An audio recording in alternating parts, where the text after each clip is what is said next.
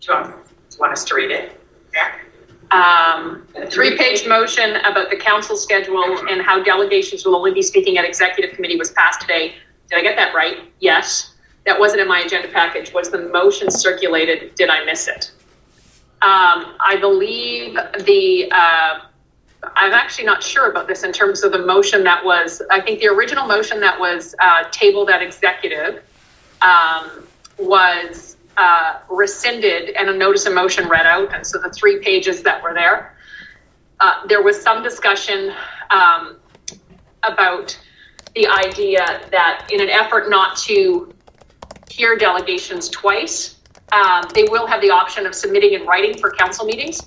But that notion that council is where the decisions are made, executive is where the debate is made, and then the 7 days in between, there can still be written submissions from delegations for council consideration.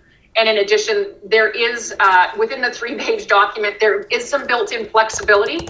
If council feels that any delegate is vitally important to be heard at council or perhaps got missed at executive, I think the idea that 13 days prior to any meeting now, the packages will come out, will allow the public ample time to respond in order to appear before executive.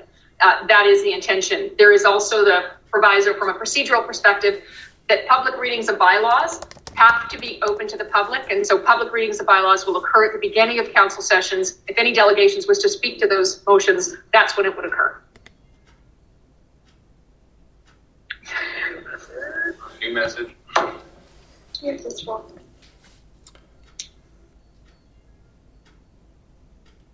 Motion was made public the first time in council tonight.